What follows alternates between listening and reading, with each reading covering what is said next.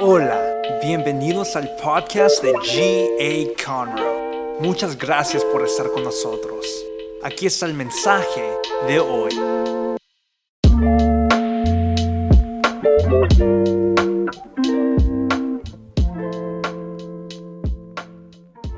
Qué bueno que estamos ya en la casa del Señor. Dele fuerte el aplauso al Señor.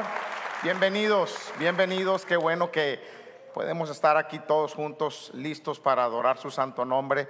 Hemos estado en una serie muy importante. Acuérdense que se está acercando ya, estamos acercándonos a la semana que cambió al mundo, la semana de la pasión, una semana, la pasión de Cristo. Pronto también nos estamos acercando a Easter. Entonces es por eso que hemos entrado en esta serie. Yo quiero que usted abra su corazón, porque sin duda Dios va a ministrar su vida.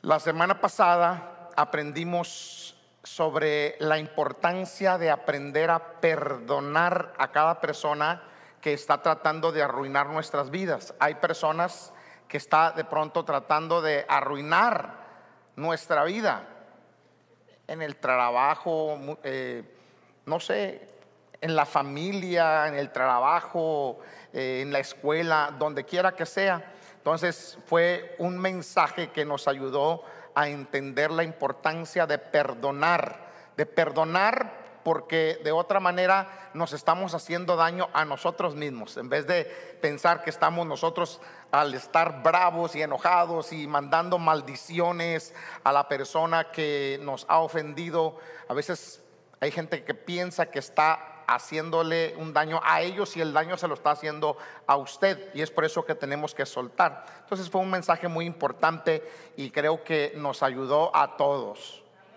Gracias. Ese mensaje hablamos de Lucas 23:34, que dice: Padre, Jesús estando en la cruz, dice: Padre, perdónalos porque no saben lo que hacen. Hoy vamos a estudiar la segunda cosa que dijo Jesús en la cruz. Si en algún momento usted ha visto, ha leído la escena de la cruz, usted se va a dar cuenta que había un ladrón que estaba insultando a Jesús. Había un ladrón, habían dos, pero uno de ellos se puso a insultar a Jesús, agresivo. Entonces quiero que veamos qué es lo que dice Lucas 23:39-43. Y eso es lo que dice: Uno de los criminales allí colgados empezó a insultarlo. ¿No eres tú el Cristo? Sálvate a ti mismo y a nosotros. Pero el otro criminal lo reprendió: ¿Ni siquiera temor de Dios tienes, aunque sufres la misma condena? En nuestro caso, el castigo es justo, pues sufrimos lo que merecen nuestros delitos. Este, en cambio, no ha hecho nada malo. Luego dijo: Jesús, acuérdate de mí cuando vengas en tu reino. En este versículo 43 voy a basar mi mensaje. Te aseguro que hoy estarás conmigo en el paraíso, le contestó Jesús. Lo que a mí me encanta de esta historia tan hermosa es que cualquier persona pensaría que Jesús no estaba en la condición para ayudar absolutamente a nadie. Pero en medio de su dolor, recordemos que los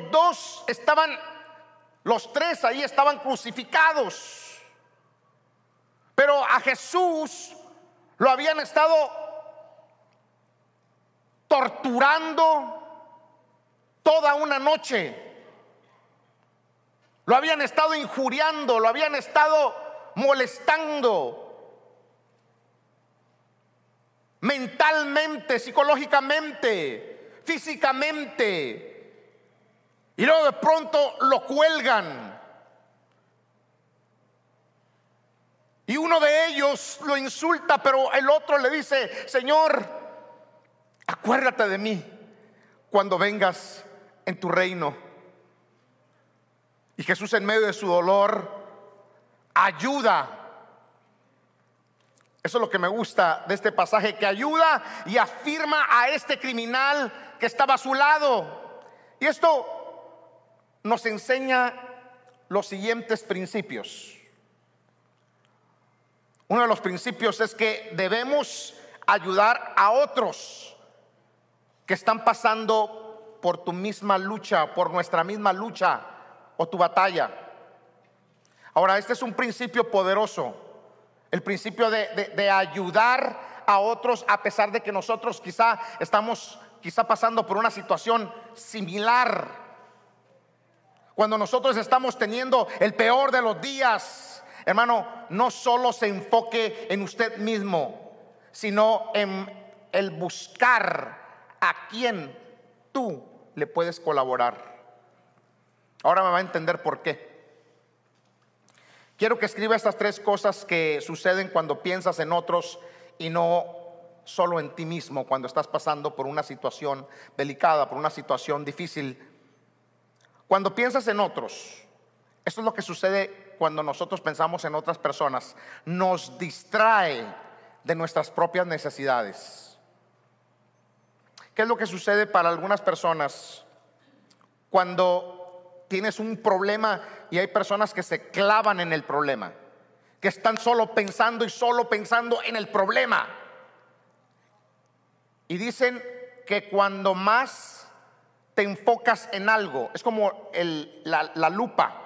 Usted enfoca la lupa en algo y mientras más la enfocas, más grande se hace la imagen o lo que estés tratando de ver. Es exactamente lo que sucede, que cuando nosotros nos enfocamos en nuestros propios problemas, la cosa se hace peor. Entonces, cuando piensas en otros, eso nos distrae de nuestras propias necesidades. ¿Sabe lo que pasa? Pasa que te olvidas de lo que está pasando y eso nos despierta a usted y a mí a una realidad. Y le voy a decir cuál es la realidad. La realidad es que hay otras personas que están pasando por cosas peores que tú. Esa es a la realidad a la que despertamos, que hay personas que están pasando cosas aún mayores que nosotros. Cuando pensamos en otras personas o en otros, eso nos ayuda a ver la solución. Cuando alguien más está pasando por algo, mire, yo no sé si a usted le ha pasado, pero cuando alguien más está pasando por algo, no, yo me agarro de valor y yo soy el mejor de los consejeros. Pero cuando te está pasando a ti,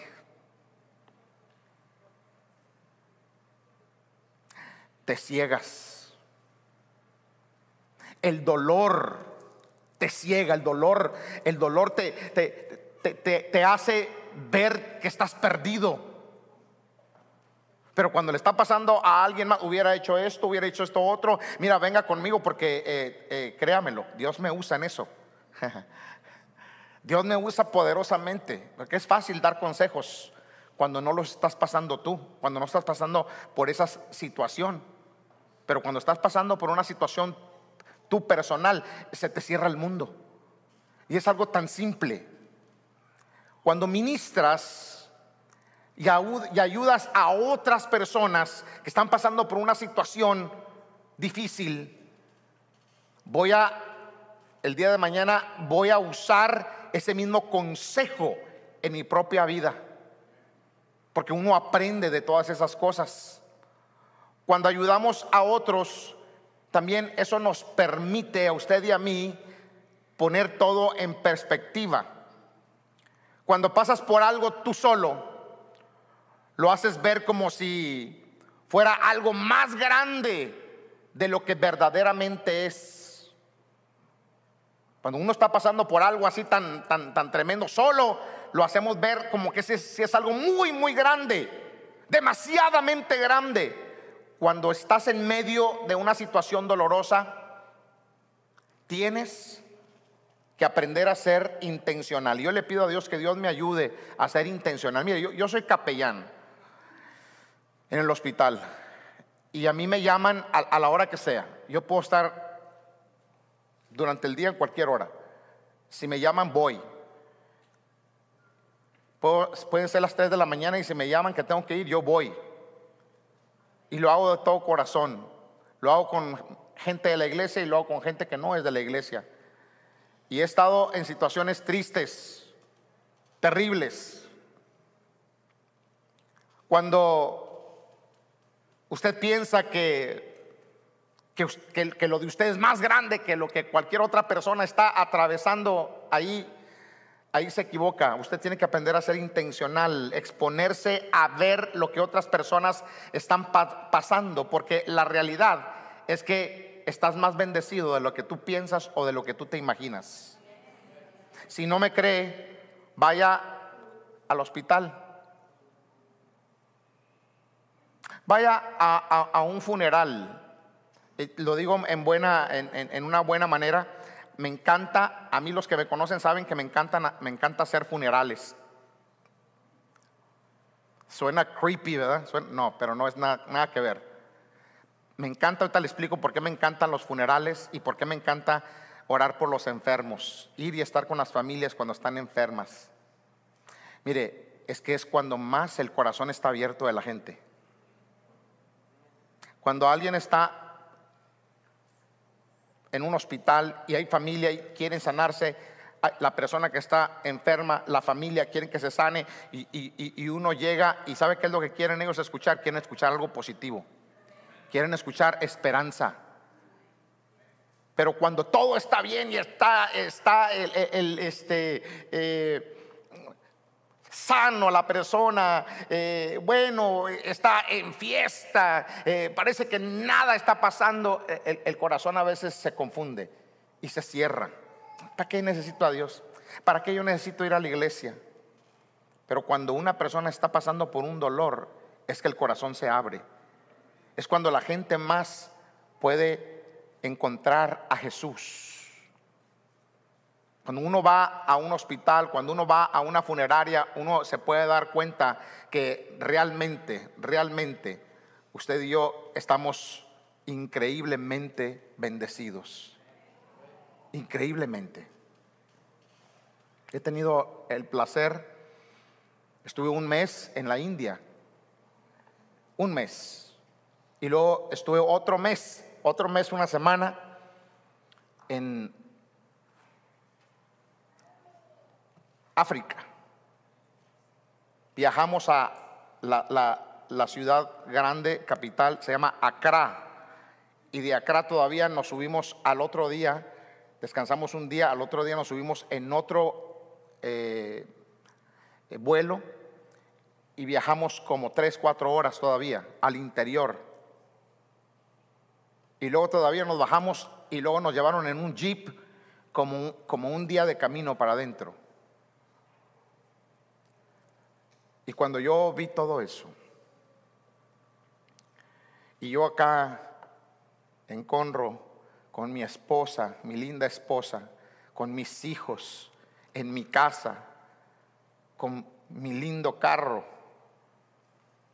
comiendo todos los días, a veces hasta de más.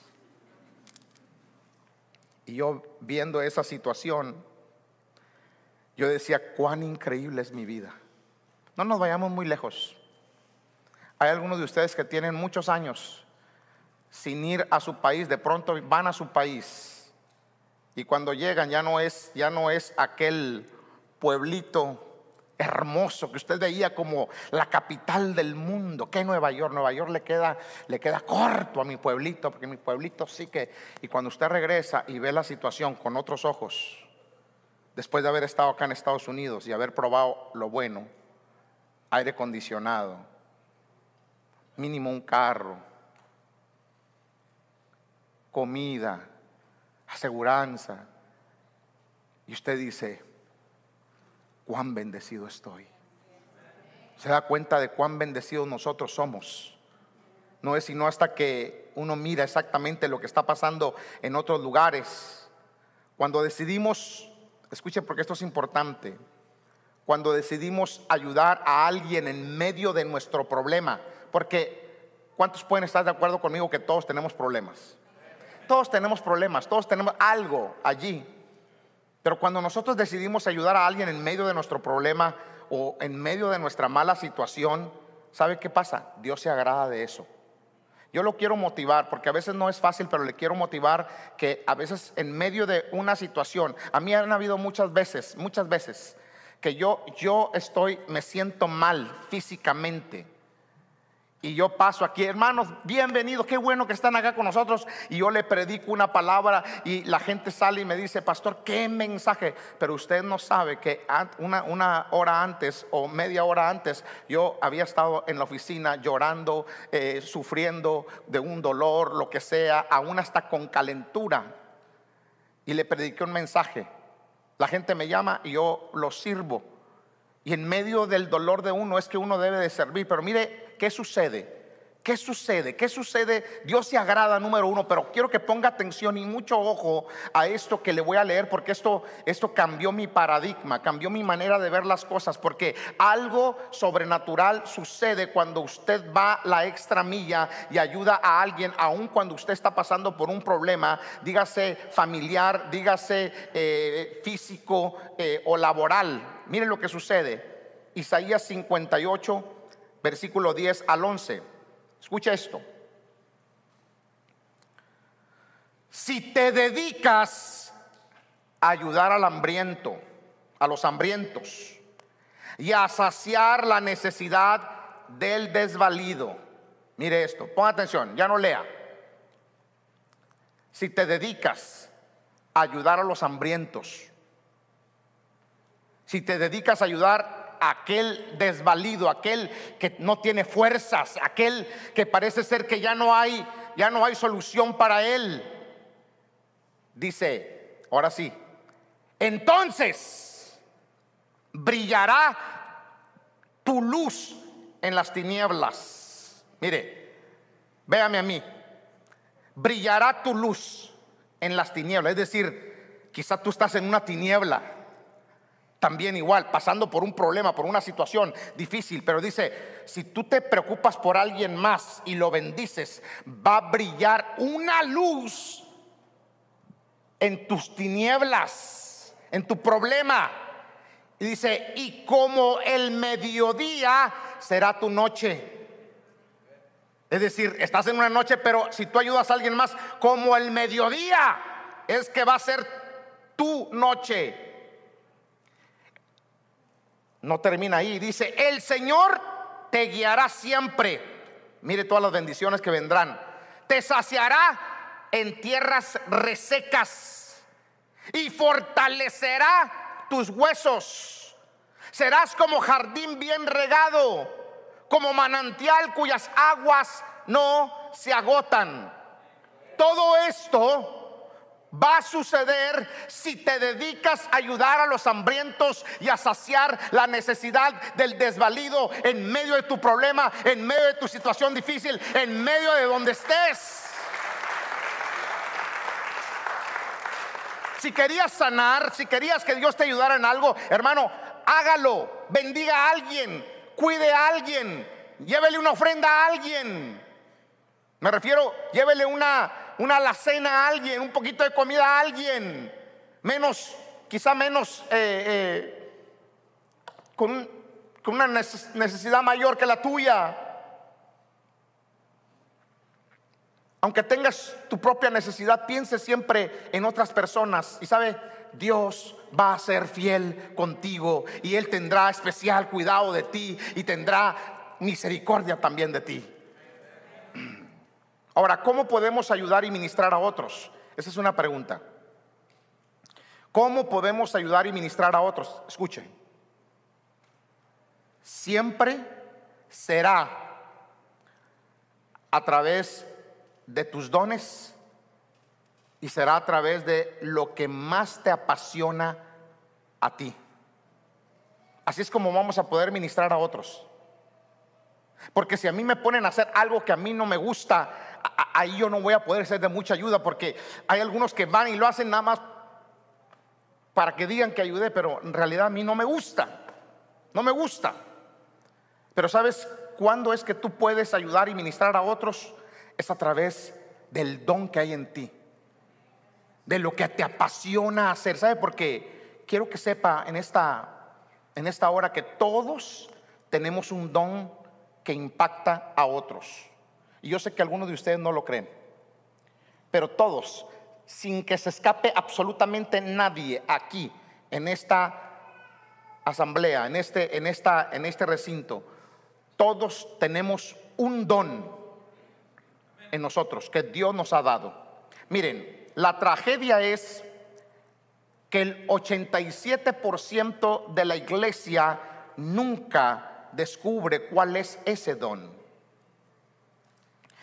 Y si tú nunca descubres cuál es tu don, nunca podrás ayudar a otros.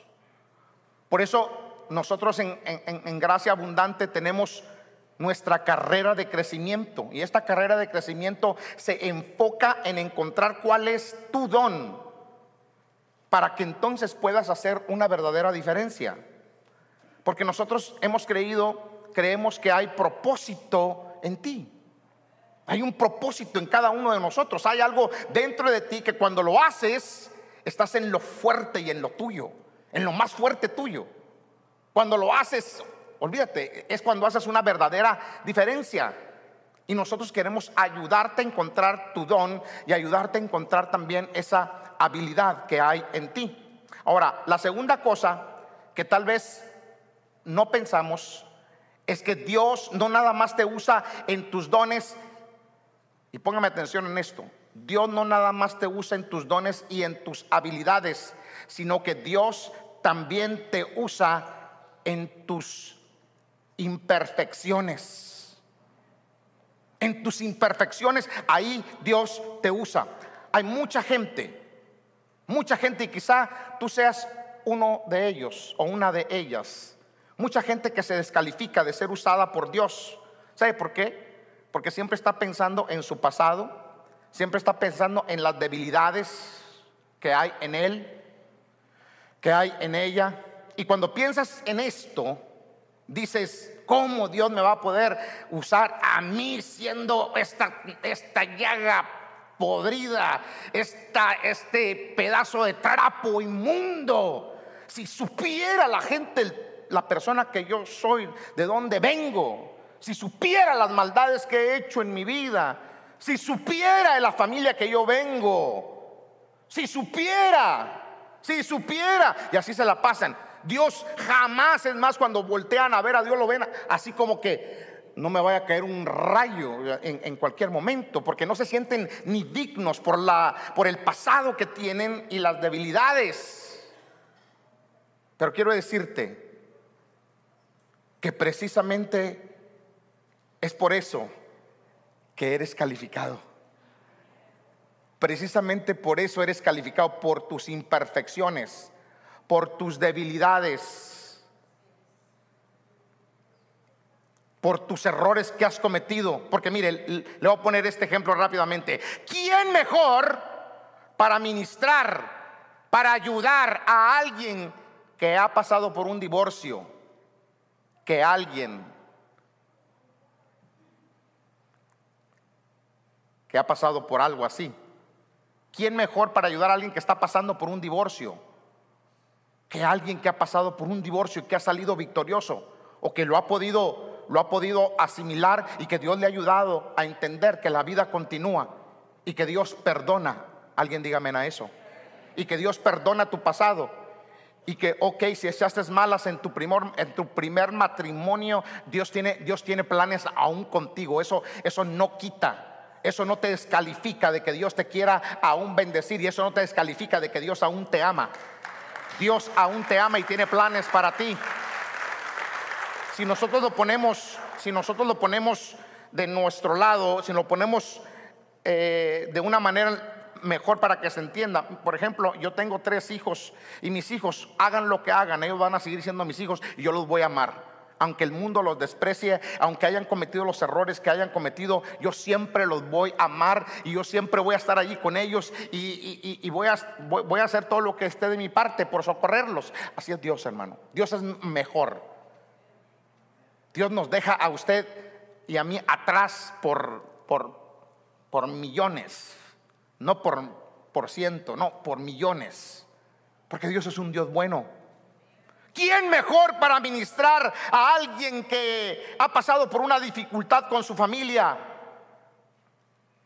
que alguien que pasó por una dificultad familiar con hijos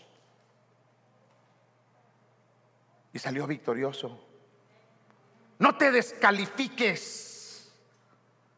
¿Quién mejor que un alcohólico que se regeneró, que pasó por ahí y logró y tiene ya 10, 15, 20 años sin beber una gota de alcohol? ¿Quién mejor que una persona así para ayudar a una persona que está hundido, que ha perdido su esposa, que ha perdido sus hijos, que ha perdido su trabajo, que está sumido en un fango? Usted dígame, ¿quién mejor que un alcohólico? ¿Quién mejor que un drogadicto? ¿Quién mejor que un expandillero? A mí no me interesa, mire, a mí no me interesa ni me venga a contar, pastor, mire yo así, mire yo maté a tanto, menos, no me diga. A mí no me interesa, a mí no me interesa. Yo lo que quiero decirle es lo siguiente, que Dios también te puede usar a ti.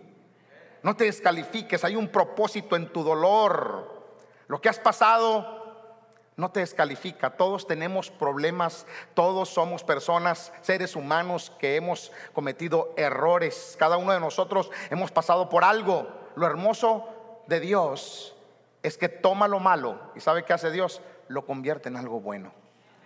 Eso es lo que hace Dios. Tomaré la siguiente oración de Lucas 23:43. Dice así: te aseguro que hoy estarás conmigo en el paraíso. Mire lo que le dice: te aseguro que hoy estarás conmigo en el paraíso. Y te diré brevemente 3 cosas que podemos hacer. Mire, usted y yo podemos ofrecerle a la gente estabilidad y seguridad. Hay un mar de gente, quiero decirte, donde trabajas, en tu barrio, con tu propia familia. Hay un mar de gente allá afuera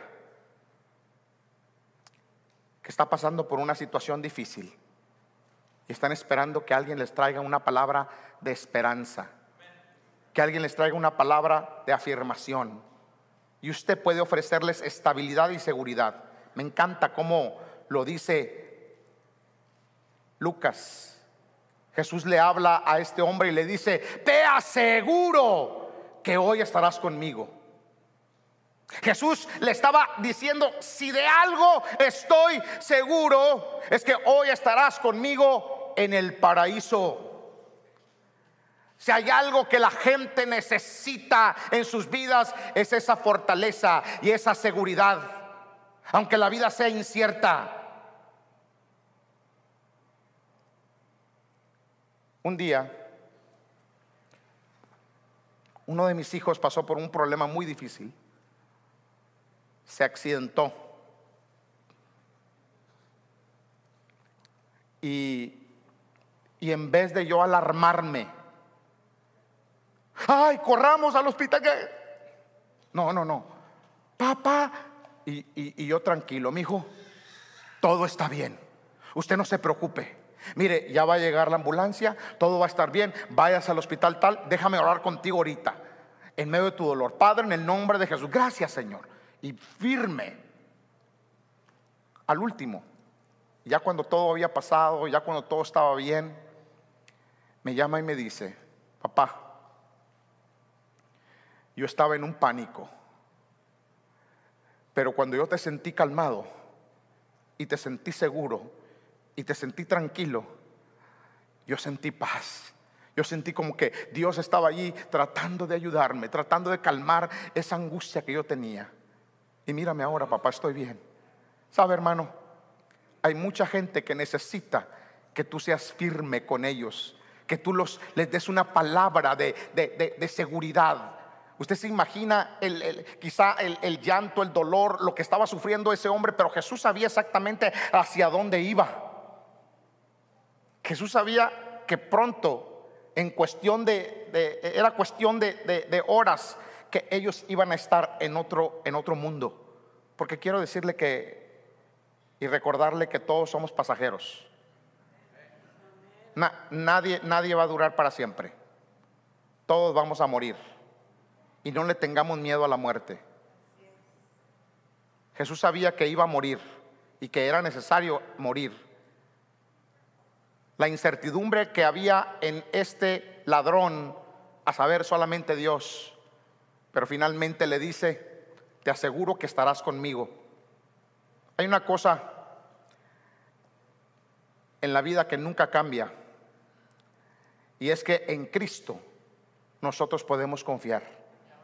Y es algo importante. Mire, podemos confiar. El Salmo 42 dice: me sacó del foso de la desesperación, del lodo y del fango, puso mis pies sobre suelo firme, y a medida que yo caminaba me estabilizó. Ese es mi Dios, ese es tu Dios, ese es nuestro Dios, el Dios que tiene el poder de sacarte del foso de la desesperación, del lodo y del fango, el Dios que tiene el poder de poner tus pies firmes en un suelo firme. Y a medida que vayas caminando, a medida que vayas transitando en la vida, Dios tiene el poder para estabilizarte, no importando cuál haya sido tu pasado. Tal vez nosotros no sepamos la respuesta a todos los problemas que la gente tiene, pero ¿sabe qué? Nosotros podemos guiar a la gente a través de la Escritura. Podemos guiarlos a la palabra de Dios. Podemos guiarlos a la iglesia. Podemos guiarlos a este Dios que no cambia. Esa es una promesa, hermano, para nosotros. La cultura puede cambiar, pero nuestro Dios nunca cambia. Dios es el mismo de ayer, hoy y por los siglos de los siglos. Él nunca cambia. Su amor es eterno. Lo segundo es: ofréceles apoyo.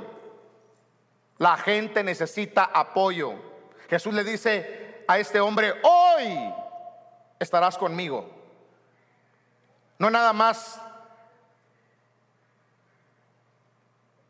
le dijo: vas a estar conmigo, sino no, irás conmigo. Yo te voy a llevar, yo voy a ir contigo, estarás conmigo, te voy a dirigir. Hay gente en tu vida que necesita ese apoyo. Necesita ese apoyo. Tal vez se sienten solos en sus vidas, pero lo más bello es que nadie puede vivir en soledad. Si usted está ahí listo para ayudarle. Mire, le cuento esto. A mí me encanta, pero me encantan nuestros grupos de vida. Nuestros grupos que estamos llevando a cabo durante la semana. Me encantan los grupos porque podemos conectarnos y encontrar apoyo en otros. Mire, tal vez algunos de ustedes están yendo. Tenemos grupos, mire, por ejemplo, le voy a poner dos. Tenemos grupos de soccer, de juego de pelota. Tenemos grupos también de cocina. Y yo no sé si algunos quizá a lo mejor solo van para jugar soccer, o algunos nomás van para aprender a cocinar. Pero ¿sabe cuál es nuestro deseo? Nuestro deseo es que encuentres un amigo en ese lugar. Mire esto. Eclesiastés 4:12 dice: ponga atención, alguien que está solo puede ser atacado y vencido. Pero si son dos, se ponen de espalda con espalda y vencen, espalda con espalda. Mejor todavía si son tres, porque una cuerda triple no se corta fácilmente. ¿Ve? No sea llanero solitario. No sea llanero solitario y tampoco sea ermitaño. De esas personas que, no, yo solo. No, yo aquí en mi casa. No, yo aquí leo mi Biblia. No, yo aquí oro solo. No, yo aquí cuando estoy enfermo yo me oro solito, yo me caigo solito. No, yo aquí en mi casa yo veo TVN. No, yo aquí en mi casa yo veo Facebook, el servicio. No, no seas solitario, sin agraviar a nadie en YouTube o Facebook. No seas solitario, porque la Biblia dice que dos son mejor que uno. ¿Ah? Y si son tres, dice, son aún mejor. ¿Cuántos de nosotros hemos encontrado amistad, compañerismo en un grupo? Así ha sido, hermano. Descubrirás que al tener amigos, quizá en algún momento usted va a tener días malos. ¿Y sabe qué? Vas a ser apoyado por esos amigos. Y si en algún momento esos amigos llegan a tener sus días malos, van a ser apoyados por ti. ¿Sabe qué? Todos necesitamos amigos. Cada uno de nosotros, de ustedes, necesitan apoyo y amigos. Gente que te diga, no tienes que ir solo. Ven, yo te voy a acompañar. Yo te echo el hombro. Vamos a echarle, vamos para adelante.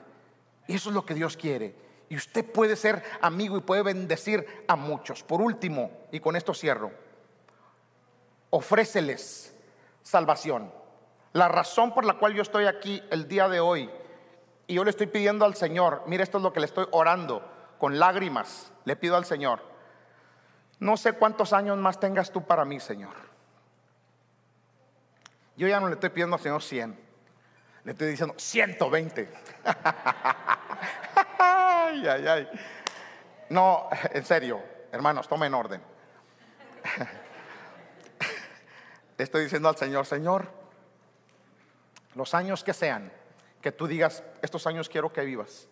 Quiero que sean los años donde más me uses, donde más yo pueda ser de aliento y de bendición para alguien, donde yo pueda levantar al caído, donde yo pueda bendecir a alguien. Porque mire, mi esposa y yo llegamos acá en el año 2000 traídos, no porque se nos ocurrió, traídos por el Espíritu Santo.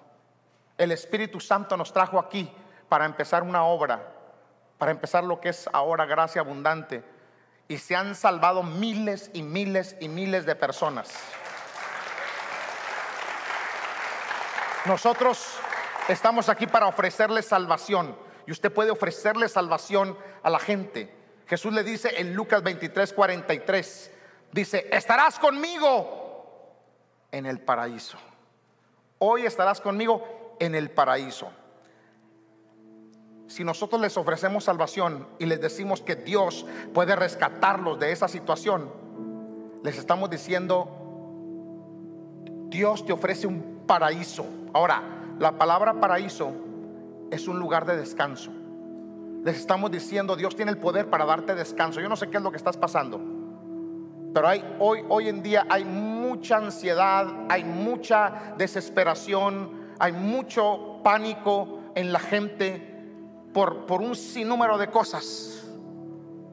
Gente, dije la semana pasada, que se está quitando la vida por lo que dicen en Facebook o Instagram, o lo que dicen en los medios de comunicación. Hay gente que necesita salvación urgentemente. Y usted tiene que ser Gracia Abundante, tiene que ser una iglesia que ama el hablar de Cristo, hermano. Esto no es para escondérselo a nadie. Todos nos vamos a morir. Y si todos nos vamos a morir, piense que hay alguien que necesita a Jesús como su único y suficiente Salvador. Creamos que Dios nos puede usar para traer un alma a las plantas de Cristo. Hay una escritura que dice, si yo dijere al impío,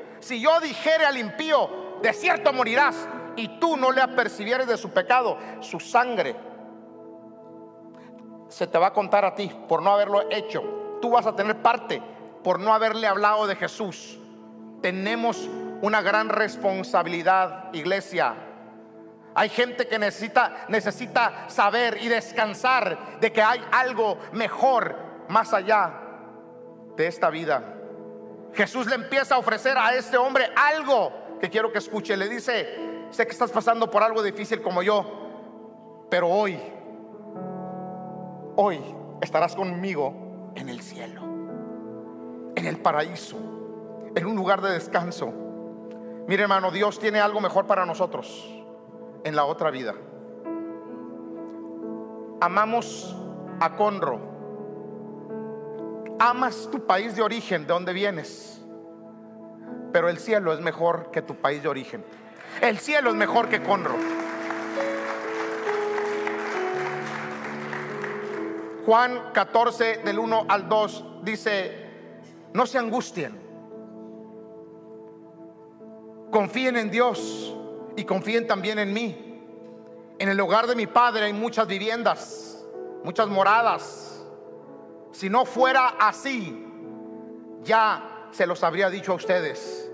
Y luego les dice: voy a prepararles un lugar.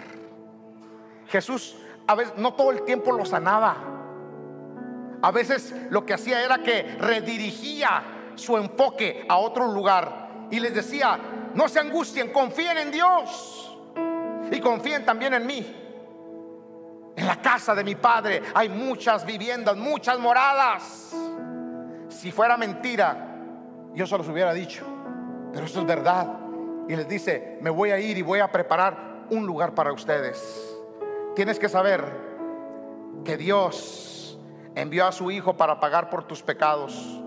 Su poder está aquí el día de hoy, y Dios quiere hacer un milagro en tu vida, el milagro de todos los milagros: salvarte. El Señor te dice: yo tengo algo mejor para ti. Yo tengo algo mejor para ti. Hay un lugar donde ya no hay enfermedades. Hay un lugar donde ya no hay más muertes. Ya no hay más angustia. Hay un lugar que se llama el cielo. Y ahí es donde Dios quiere que usted y yo vayamos. Póngase sobre sus pies, por favor. Jesús, yo sé que muchos están pasando por un mal día posiblemente, pero Jesús no simplemente te está ofreciendo un mejor día. Lo que Jesús te está ofreciendo el día de hoy es un mejor lugar en el cielo. Un mejor lugar. Y yo oro el día de hoy, yo le pido a mi Padre Celestial que tú puedas encontrar en Él paz y tranquilidad. Cierre sus ojos, por favor. Yo le pido a Dios, mire, yo sé que yo le pido a Dios que Dios el día de hoy lo ilumine. Aquí hay personas que tienen ya años quizá en el evangelio, o yo no sé cuánto tiempo tengas en el evangelio, o cuánto tiempo tienes de conocer a Dios, solo de conocerlo, pero no has tenido quizá un encuentro personal con Él. Todos con sus ojos cerrados. Hoy yo quiero que usted le entregue su vida por completo a Jesús. Mire, si usted no tiene a Jesús, en cualquier momento puedes perder tu vida. Hoy día tanto jóvenes, niños, jóvenes, hombres, mujeres, adultas, ancianos, la gente está muriendo a todas las edades, de todas las edades. Pero hoy, si tan solamente tú pudieras hacer esto por fe, recibir a Cristo por la fe, hoy tu vida puede ser transformada y cambiada. Pero tienes que ser valiente. Yo lo único que estoy pidiendo el día de hoy es que el día de hoy, si hay alguien aquí que diga: pastor, yo necesito recibir a Jesús como mi único y suficiente Salvador, te voy a pedir que ahí donde estás levante tu mano. Levanta tu mano, ahí está. Dios te bendiga, hija, Dios te bendiga. Vamos, hay alguien que quiere recibir a Cristo, Dios te bendiga. Alguien que diga: pastor, yo necesito estar seguro de que Cristo está en mi corazón, yo quiero aceptarlo, recibirlo. Jesús nunca llamó a nadie en secreto. Si de pronto hubo alguien que lo buscó en secreto, fue porque lo buscó. Pero Jesús, cuando llamaba a alguien, lo llamaba públicamente. Y el día de hoy Cristo puede salvar tu vida. La Biblia dice: el que se avergonzare de mí, yo me avergonzaré delante de mi Padre que está en los cielos. Por eso usted no se debe de avergonzar. Dios te bendiga, mi hijo. También miro tu mano. Todas las manos levantadas. Todas las manos levantadas que quieren recibir a Cristo.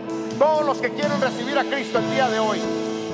Aleluya, aleluya. No baje su mano. No baje su mano. Hágalo de corazón. Ahora le voy a pedir, venga al altar. Atrévase, atrévase, venga al altar. No, no se espere. Ahí viene uno. Véngase. Si usted levantó su mano, venga al altar.